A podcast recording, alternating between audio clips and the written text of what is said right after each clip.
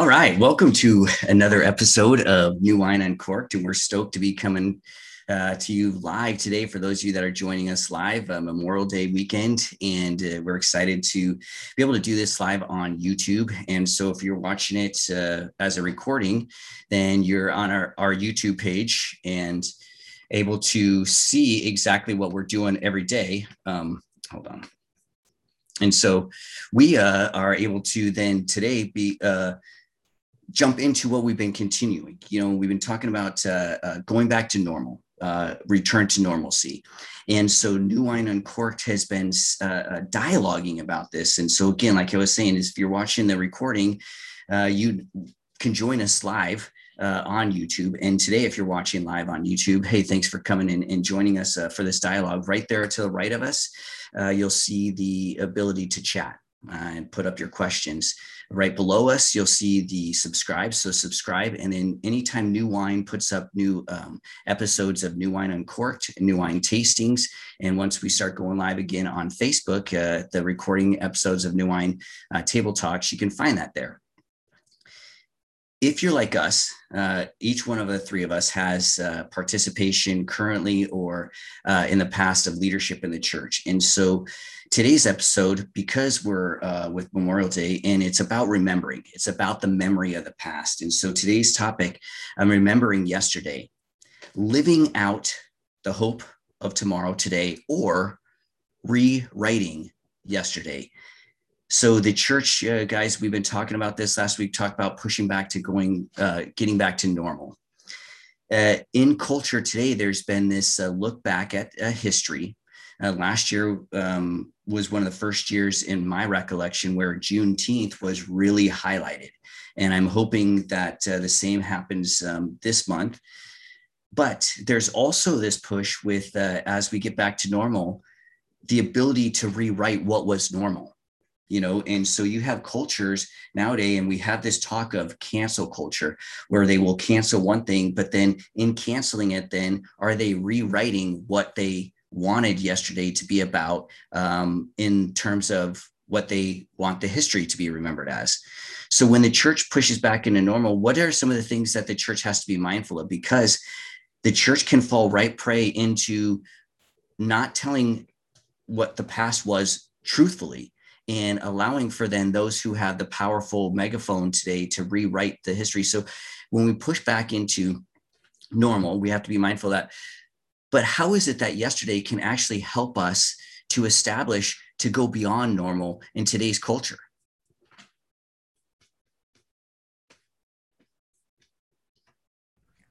I think history gives us um, a couple of things. It gives us an opportunity and a challenge. Um, to put it pretty simply. So what I mean by opportunity, it gives us opportunity to pull from the best of our history to see if we can live into that tradition and not necessarily just repeating the acts and the things of the past, but what were behind those things? What were the traditions? What were the things leading into those things? And how does that propel us forward? But it also poses us with a challenge. When we have the negatives of our history, it's not enough to simply erase those kind of things or retell the story, leaving out those kind of things. But at the same time, it gives us an opportunity to look back at the history and then with new eyes, fresh eyes, and actually see a holistic view. And in the same time, we can change from the history. We can build upon the history and make changes when we need to, um, and, or live into the, to the goodness that's been in our history. Um, but at those moments when we do have the negatives, it's not enough to simply erase them, but we're going to have to make changes in light of those things that are challenges. So that's my first thought. Yeah. Yeah, Matt, with what you just said about rewriting history in regards to cancel culture and the like, I don't know if I've uh, seen, um, and, and maybe I've, I've drunk the Kool-Aid too far on, on one side of uh, whether it be the political aisle or whatnot, but I, I haven't seen um, much of um, cancel culture being a part of rewriting history as cancel culture being symptomatic of how history has already been rewritten, if that makes sense. So it's not that cancel culture is uh, producing the rewriting of history. Cancel culture is the product of history having been rewritten, and in some ways it can be a uh, too far of a reaction to one end um, or a much needed correction.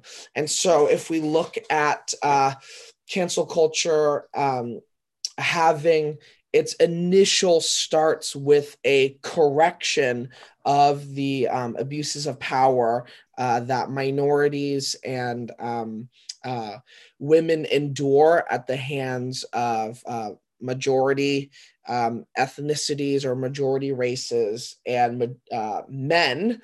Um, starting from there with the Me Too movement, I, I think I, I want to be careful with not using cancel culture as a pejorative.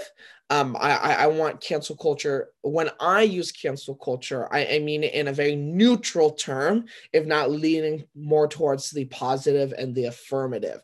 I think cancel culture has been helpful, um, if not um, restorative, because it's given voice to those who have been harmed and marginalized. And so what I hear uh, most often is people who are afraid of cancel culture are the people who have benefited from not being held accountable. Um, and so when um, a very good example of that is uh, Um, and I, please, I, I don't mean to say this pejoratively of elderly white people, but when old white people say, um, uh, to me specifically, like, Tony, you don't know what racism is, because I was alive when racism was rampant. I was alive when, when the K K K were kidnapping Black people and lynching them. I was alive during that time. And we don't see that happen anymore. Um, and so this whole B L M thing uh, is actually racist itself. B L M and anything that's anti-racist is actually racist itself.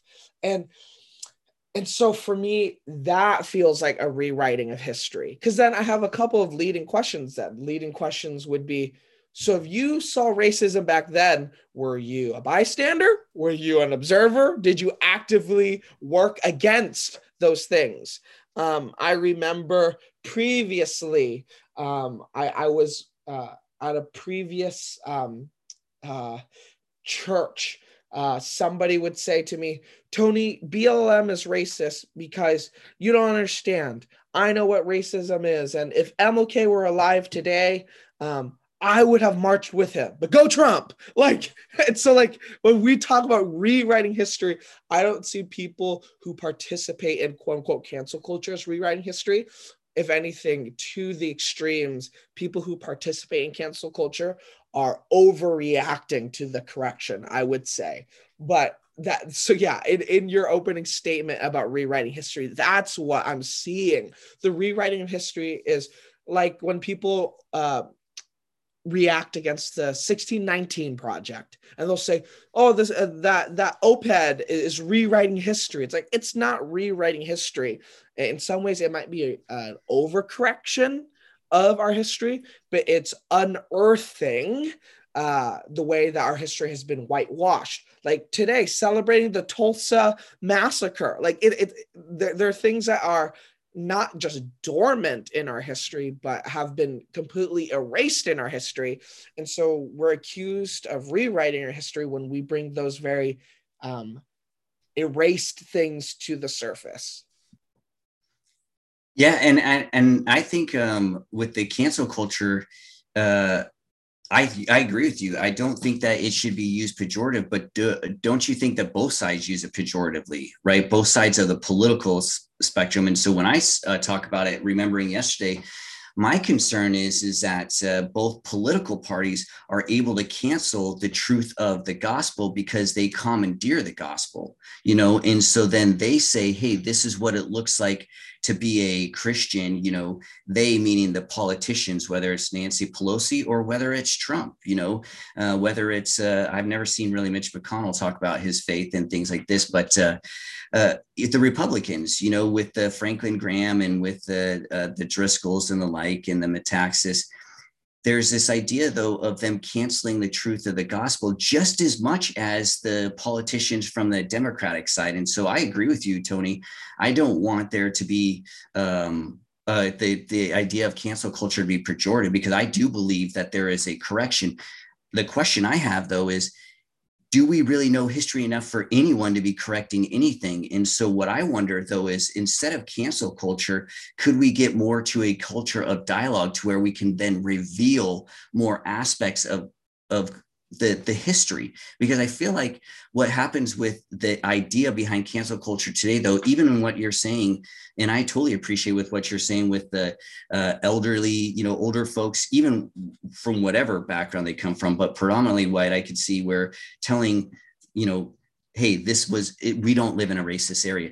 The question is, is, but does cancel culture, though, forget sometimes that, like, I wonder if I were um, uh, uh, anything other than, you know, because the, the this country is progressive, but is it that progressive? Like, we've elected a Black president, which that does not mean anything about like the eradication of race. However, when a Mormon ran for presidency, there was uh, push down, you know, like uh, a female running for presidency. So that's where I'm just like, We, I agree with you, Tony. We can't allow cancel culture, though, and that's that the idea to be uh, commandeered by any one group, you know, that who is the cancelers and what they get to do. And so that's where I'm wondering is, though, even when we look at the past and we start to critique it and stuff, is there an aspect, though, of rewriting it in uh, um, favor of one group that we have to be mindful of? Because I don't want the church to be doing this, right, where it then rewrites its history and says, oh, actually, the giving... I, This weekend, we talked about tithing, tithing, and they want to throw numbers, specific numbers. Oh, ten percent for sure. There's ten percent. So you must be giving.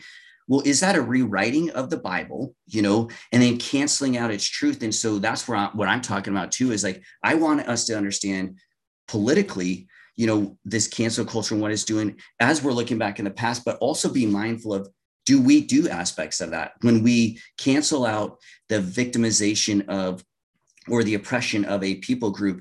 Do we then, though, in the rewriting or, or revealing of that, rewrite it to where it's more towards bending, I don't know, you know, maybe towards me as opposed to towards the we-ness? That's what I, uh, when I bring up cancel culture and question that, because I agree with you. We can't see it as pejorative automatically, right? But. Well, definitely our start when we when we end up with history is always listening.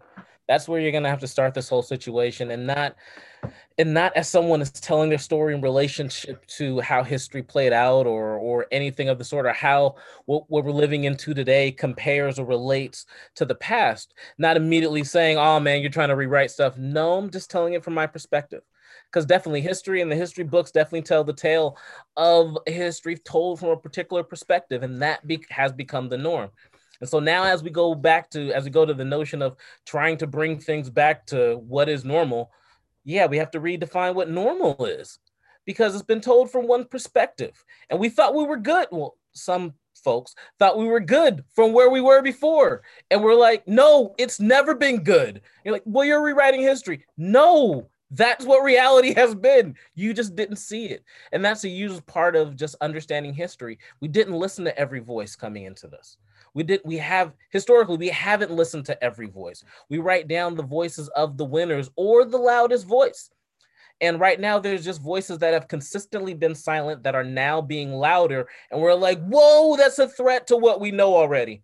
No, that's just reality from a different perspective, whose history has just as much weight as the voices you've heard. So listen to those stories and let's retell the tale now, including those stories, and see where things go. What do we honor? What do we don't, what do we not honor? You know, and just, and go forward in that regard. But bringing more people to the table to be people that write the story is not someone that's promoting cancel culture. It's not anything along, it's not even silencing anyone. It's uplifting more voices. So let's start there and start with listening and then see where it takes us. Yeah, I think from where I sit, I, I'm not too concerned about cancel culture. In, in some ways, I don't even know if cancel culture is like a real thing, um, because uh, I, I think for so long people have not been held accountable, and um, more often than not, it's, the complexity of it is I've seen more Black men falsely accused of sexual assault or sexual harassment. Um, and that is not cancel culture, but that was an extension of our legal system. And so the people who actually are afraid of cancel culture are people in privilege who are afraid of being falsely accused and then losing their stature. Um, for me, like, yeah, I'll, I'll have friends who will say, aren't you afraid of being falsely accused of like sexual misconduct, especially as a pastor? And not really. I mean, I mean, like I'm, I'm, I'm fairly confident in the way I conduct myself and carry myself. I'm fairly confident in, in uh, the boundaries I've set. Like, it just doesn't cross my mind that somebody uh, would feel like, and, and like I, I'm um, putting myself in a sexually compromising position. And I feel like I, I have a solid community around me of, of my contemporaries and my supervisors who know me and, and who understand my workplace. So that's just not my concern. And so with cancel culture, quote unquote, I wonder if it isn't people, because I guess the long drawn explanation of that is the people who I've seen be most uh, vocal against quote unquote cancel culture or opposing the supposed cancel culture. Uh, I- I've seen the communities that they've run in, and I've seen the way they conduct themselves and the way they talk. Um, and more often than not, like, their language is fairly degrading around women, or at least their community contains some subculture that's degrading to women. And so I'm like, no, if cancel culture comes for you, you're getting bodied. Like, I'm not worried because that's not my community. Or like the quote unquote political party that's so worried about, you know, child predators in uh, the opposing political party, when in reality, in their current political party, some of the most outspoken voices are being investigated for um, statutory rape. Like, for me, when I look at any community that opposes quote unquote cancel culture, like I just, I see in that particular community why you would be afraid, because of the people you associate yourself with and the like. Um, in regards to rewriting history and like people feeling canceled for not believing something in a very general level and not on um, the side of like sexual assault or harassment. Uh, I, I've seen more uh, men and more white people be afraid of being canceled for either not believing women or not believing people of color than I've seen women being afraid of being canceled and people of color being afraid of being canceled. I've yet to see a person of color go, I hope I don't get canceled, when in reality, our whole existences are somewhat living in a negative state, a canceled state, because we're told how our bodies are, are supposed to fit in a particular space. Um, and and I think back to like what I said earlier about like uh, racism and the way white people experience racism. Continually, I hear, as we do like intergenerational work, like when old elderly white people say, um, well, I know what racism was like, and today I can tell you for sure, we do not live in a racist country. Uh, I think that in and of itself is indicative of racism is still centered upon a white normative epistemology, that only when a white person deems something as racist can it be considered racist. But what we do know now, from studies of our legal systems to the, the, to the study of the policing of communities, white people do not experience the same policing that Black communities and minority communities experience. Therefore, quote unquote, they will never experience racism the way that Black communities and minorities communities experience racism. So, uh, of course, it's hard for a white person to believe that there's still racism.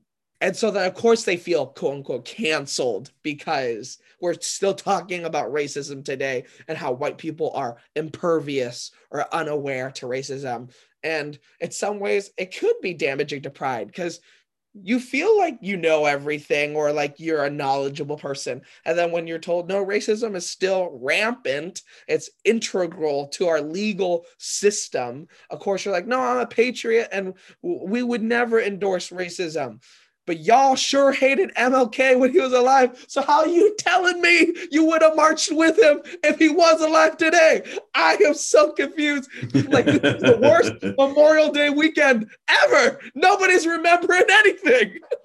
Yeah, they're remembering, they're trying to remember COVID. That's the problem, right? They're trying to say, no, that, that's in the past. And so I think we're going to give more memory to COVID nineteen than we will to Juneteenth, to, to, you know, to Tulsa, to M L K. And that's the issue. I wonder, though, with the faith thing, again, was Jesus, and I agree, like, I, to me, the, the talk of cancel culture seems, um, uh, yeah, if you have an issue with it, my question always is, what's your issue with it?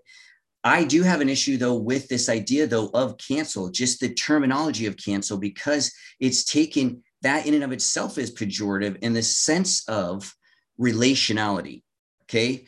Because I vehemently disagree with the things that Metaxas writes, Eric Metaxas, but I, I shouldn't want him canceled. His message, possibly, right? Like, or... It, it, but if I want his message canceled, is that an aggression that I'm having towards him? You know, and so when I hear what you're talking about, I still wonder, though, the, the, the aspect of faith, where does it come into play with this? Because some of the folks that have used the terminology or the understanding of going at someone else's um, rewrite or a take on history, it feels very aggressive. And so, like, getting back to normal, like, I don't want back normal, right? I want to go beyond. I want to get to a point where we start to see each other uh, based on our character. I don't know if that's possible, though, if the, the, the basis of the way I act today is always bound up in what you've done to me. And it's in, dude, both of you can throw a, a, you know, a fist at my way and say, bro, you just don't understand. Cause I don't, cause someone could say, oh, it's easy for you to say, dude, that we need to um, seek not to cancel the person and not be aggressive towards them. We want transformation and compassion because they haven't, you haven't been wrong like this. And I absolutely will throw my hat right in that ring and say, you're right. I could be accused of not understanding, but is it wrong for me to still ask the questions of, well, do we, does the church, the Christian leaders, do, is there something that we have to be mindful of, not to get caught up in the wave of just canceling people and saying, you made a mistake, you're a piece of, like, there's no, re- like, so where does redemption factor into that? Do we try to cancel them, or do we try to at least con, con, you know, caress and, and console them to say, and knowing that because there are some just a-holes that are just so staunch that to love them is going to take getting beat up. And maybe that's not a role for you two. That's a role for me to step in with my, uh, the, the folks that look like me. Right. And that's where, but is, is someone like me going to get there if we can't even ask the questions, you know? So that's what I'm talking about when it cancel culture and stuff. Is it even appropriate to ask questions about criticizing cancel culture or what's being, you know, that's with the church and faith. How does that all come together? Yeah, a couple of thoughts. A couple of thoughts here come to mind. Um, I'll be straight up, man. Just um, existing in some of the spaces where I exist, um, I have to accept, or I have to, I have to um, listen to voices that don't look like me. I have to, you know, I I am in some regard influenced um, some way by people who don't look like me, who share stories that I would definitely be against. And um, still have to be in spaces and live and, and work and operate in those spaces. And so um, that has consistently been been a challenge. And now it it almost seems like as voices that look like me become louder and become more of a force, that voices that don't look like me are like, hey, what are you guys doing? Stop. I'm like, no, this this is this is what it looks like to share the table. I mean, it's, we're not even there yet, but this is what it looks like when other voices and your voices gets toned down a little bit and you feel like your voice is being t- turned off when all it is is now sharing space and just the threat that those con- things are being. There's another thing that came to mind too. There were, it was years and years and years ago. Um, I think Matt, I think you were the one doing this. We were doing something with New Wine on Multnomah's campus and you were playing um, some Martin Luther King speech in one of the student commons areas on a Saturday. I want to say it was like a Saturday you were doing this. And um, in the student commons area, there's the computer lab. And I didn't, own, I don't think I owned a computer at that time. So I was using the computer lab to type most of my papers. I was in there bright and early, and so were you playing the, playing whatever M L K speech you were playing. And um, I don't, we didn't really know each other then. And so um, in the computer lab, another whole white family comes into the computer lab and they're like, oh, that guy's in there playing that M L K speech. Man, you know, I, I would I would march with him now, and I would listen to him now, and he sounds right now. But back then, he was such a threat, and I just I just I couldn't listen to anything he had to say back then. And, I, and I'm sitting here scratching my head, thinking, okay, I really wish you wouldn't say this kind of stuff out loud, especially around Black people. But that's, that was the story. That's what happened. And so I just continued to stay focused on typing my paper, and hopefully they weren't trying to have a conversation with me because nothing was sounding good at the time. Hold on, before you go on, I don't think the person who said that was a student, so I'm just going to throw that out there. Just it may have been the family of a student, but there it is. Yeah, with with canceling, uh, maybe it's because I, I'm a bit younger than you guys, it, and and I understand canceling is such a like complicated sociological like tool or term, because I think of it in um, you the person is not being canceled, like their existence isn't being canceled, but their right to the global public square is being taken away. Their their privilege or their right to be online and have influence is being taken away. Because I think it comes from the, I, I could totally be wrong. There's probably somebody writing a PhD dissertation on this. But I, I think it comes from the idea of um, Instagram or Twitter. When someone is verified and they get a blue uh, check mark, and the idea that because they have that blue check mark, they're verified, they're untouchable because they are influencer. They're different than us peons who don't have blue check marks and we're just scrolling away mindlessly, but they have the right to tweet or to post and have the masses see. So they are um, uh, buffered and insulated because of their influence and affluence against accountability. But when they get canceled, when that blue check mark gets unchecked, they're unverified or they're canceled. So their right to the global public square is taken away. Because before, the public square was physical, but now with the internet, with social media, our, our world is really global. The, the, the public square is global.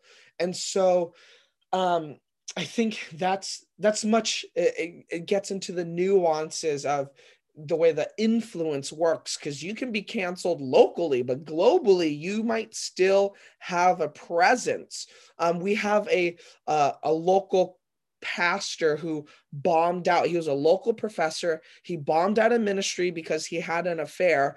Uh, Come to find out it wasn't a fair at all. He was sexually abusing one of his students, and he just moved states. And now people are, are inviting him on a, um, a preaching circuit again. He's teaching at a local Bible college. He's preaching at pastors' conferences. And this was like a year and a half, two ago. And it's like, yo, like he, he harmed somebody.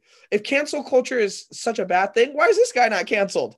And so I, I think cancel, I, I don't want to talk about it ontologically. I, I, I don't know if cancel is a theological term, but I, I've seen churches cancel more people who are actually victims rather than canceling predators, wolves in sheep's clothing. I've seen churches uh, kick people out, cancel them because of a different belief or a quote unquote value style. When we look at the L G B T Q people, uh, we, we've seen more L G B T Q people canceled by the church than we've seen quote unquote heterosexual people canceled by the church. Um, some of the heroes of the faith, though deserving of being canceled, are great heroes.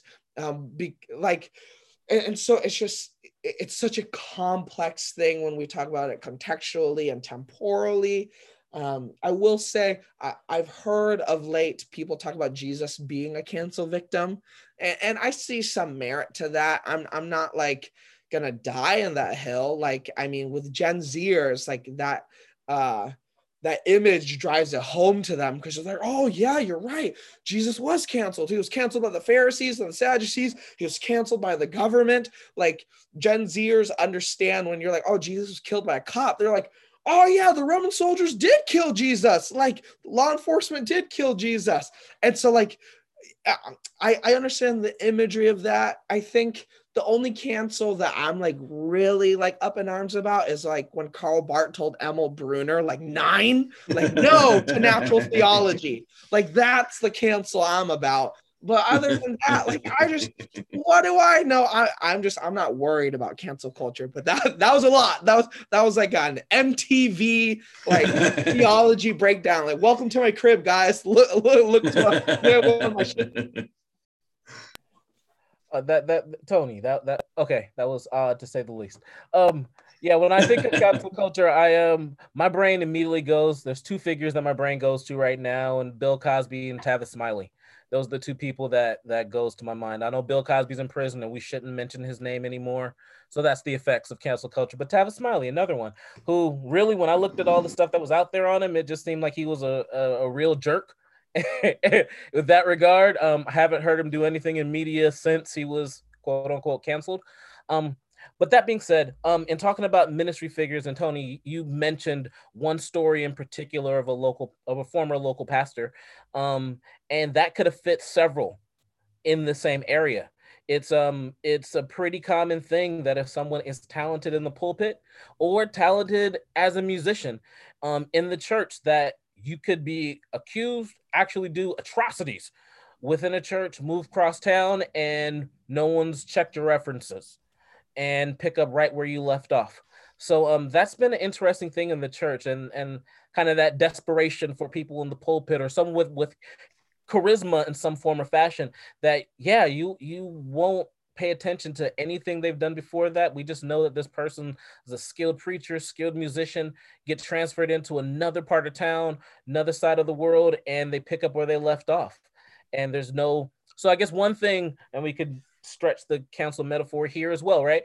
Um, unity within the church, the ability for us to check our references is uh, something we've canceled with our modern day Christianity. So, yeah.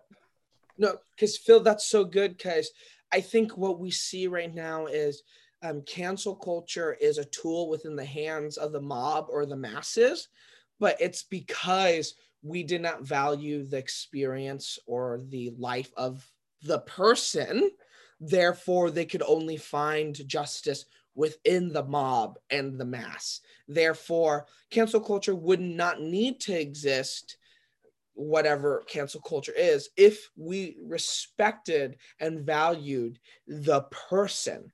But because we don't, they can only find critical mass uh, uh, or a movement towards justice within the mob, because their singular voice does not matter, and it cannot penetrate the buffer, the affluence of the person in leadership. So, I think it took that momentum for, I mean, well, a couple of years ago when the, the Me Too w- was rising up, it took that kind of momentum in order to do the things that it did.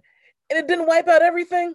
Some folks still just transferred across town and did the same thing. Some folks were exposed and okay, they're quiet now and still trying to, but it took so much momentum to do, to make that movement. And now we're looking at that same thing saying, okay, this is another form of rioting that's destroying something else, so we need to make it stop. When no, let's value the individual, let's value their story and see, okay, wait, even though this is a misunderstanding of how this person has been read historically, now we have to change the narrative because we have new information.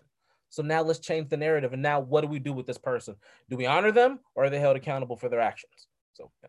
Yeah, and I guess that's what my my concerns a lot of times with cancel culture, or this idea of cancel, is that it's who's deciding the canceling. I guess that's my contention with it. It's not uh, the canceling in and of itself, because I believe that uh, the the evilness and, you know, darkness and those kind of things should be canceled.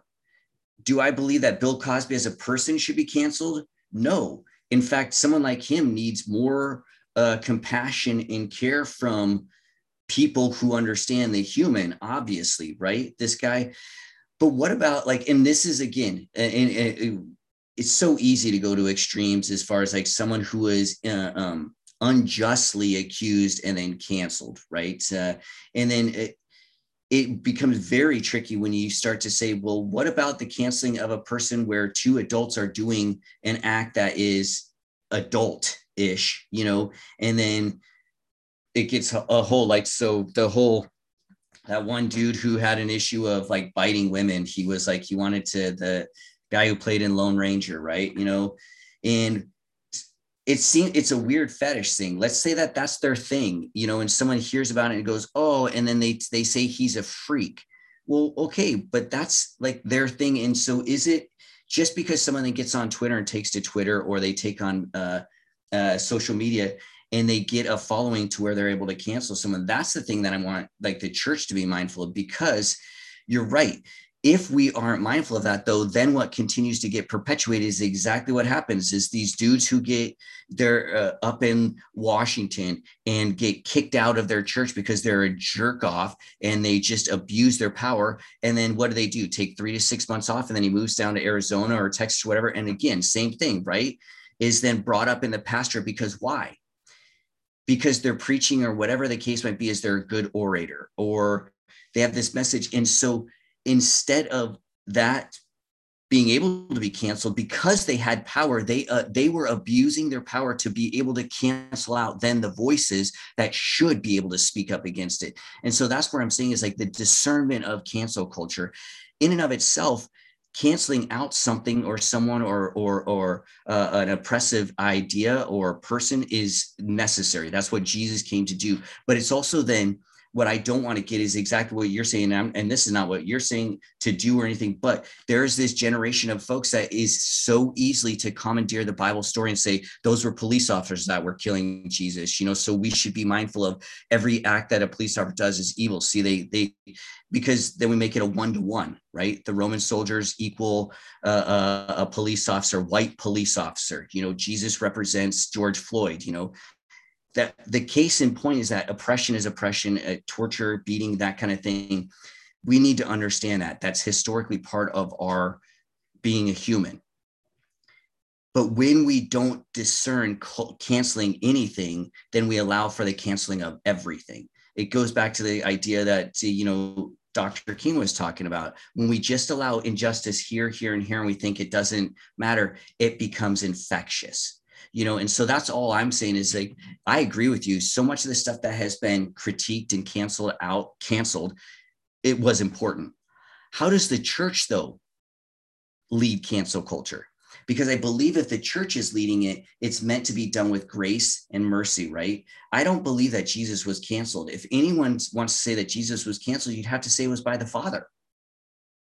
You couldn't say society canceled them, right? It was the Father who sent them in there to become sin, to become the, abs- the the the one thing that God has to cancel, right?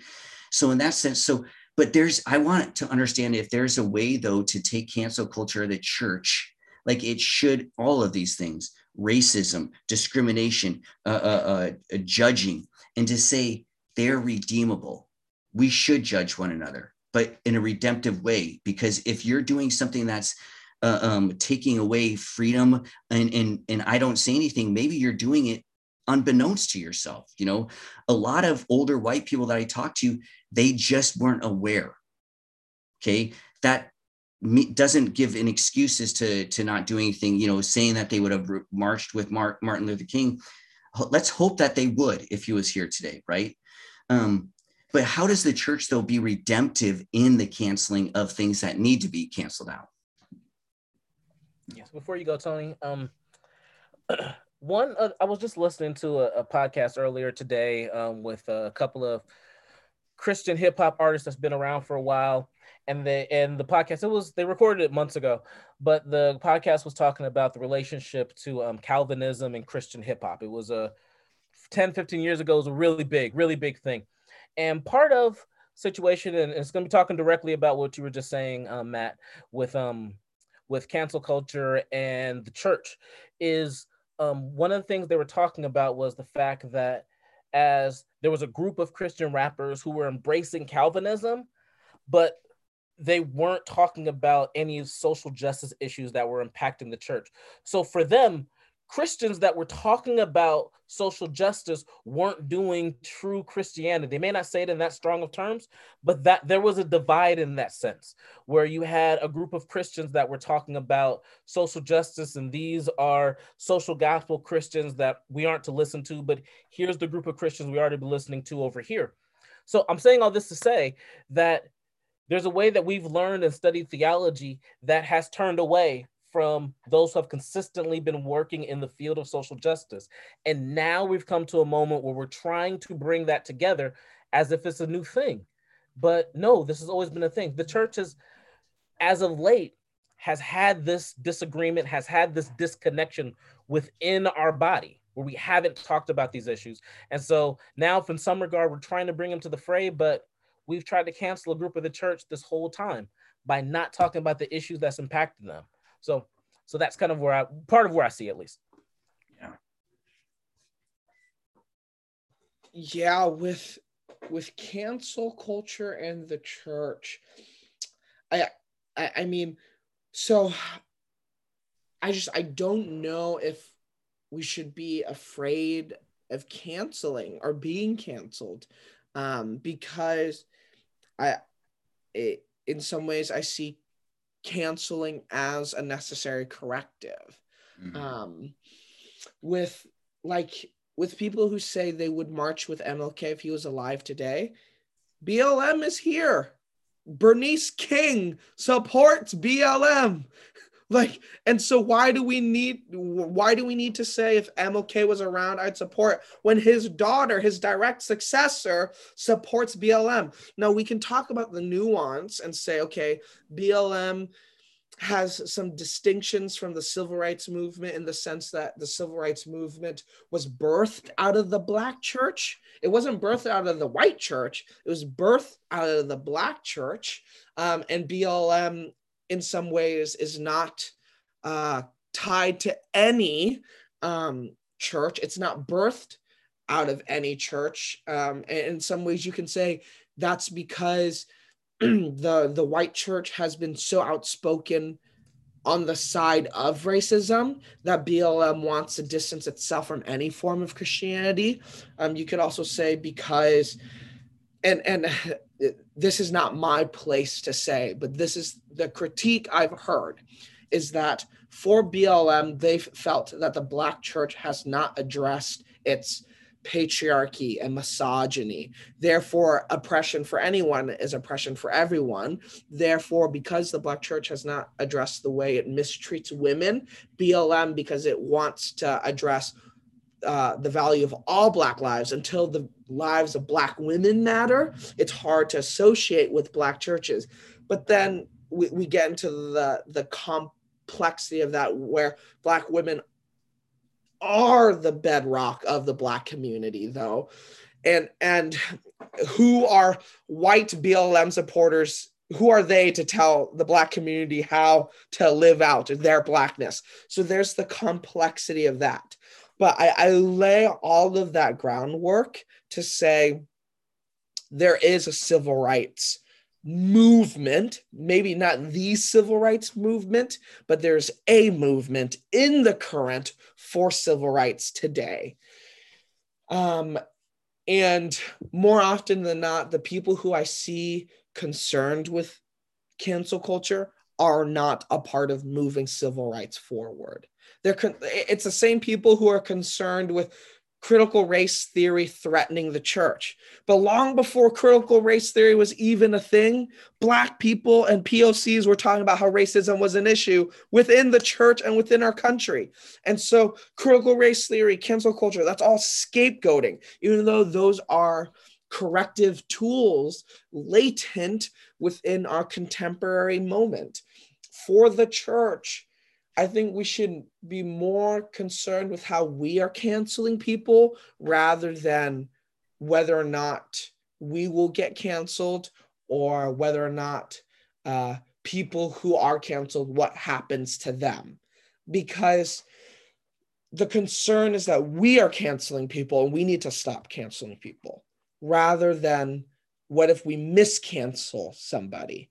Um, I think if somebody gets canceled and they are guilty of something, God be with them. God has gone before them. God has gone behind them. He is beside them, and he is their foundation. He will sustain them, but they need to enjoy their canceling because they're being held accountable. Now, for all the people who are miscanceled, well, that's another thing we got to work on.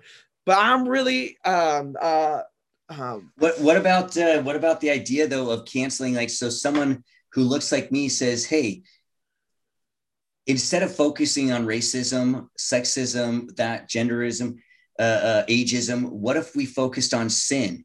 And then I get canceled for saying that, you know? So that's where I'm saying is like, so that's, I'm not concerned about cancel culture. Yeah, yeah. I just know that there are white Christians who want to really press into this, but in saying something like that, well, I, I know there's racism here, but I wonder if I focus on racism, am I missing as a Christian? Uh-huh. Am I somewhat stopping too soon from the real uh, uh, issue? That's all. So like.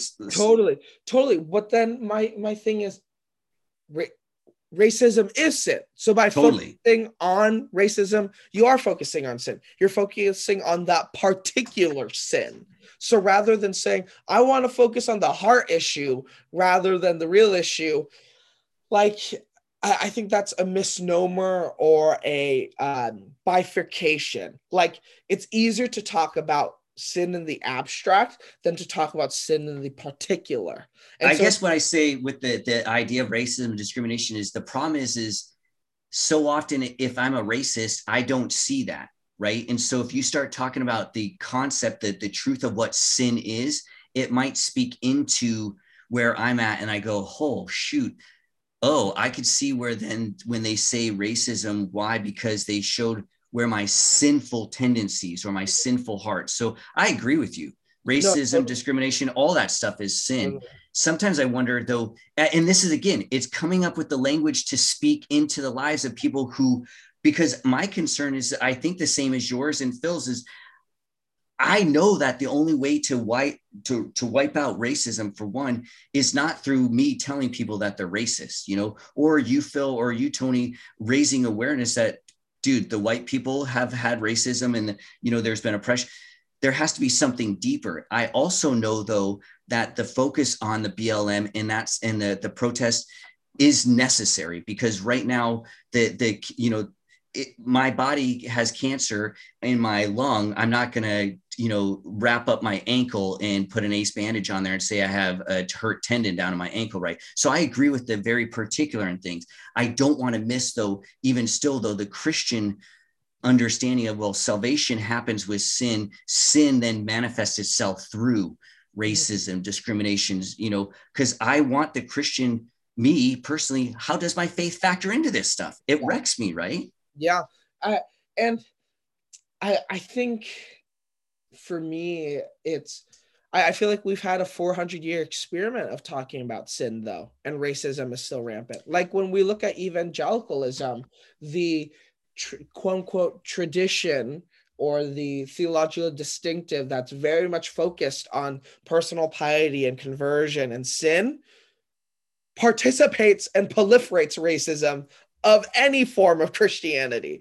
And so uh, I don't know how useful talking about personal sin or personal holiness, how effective that is.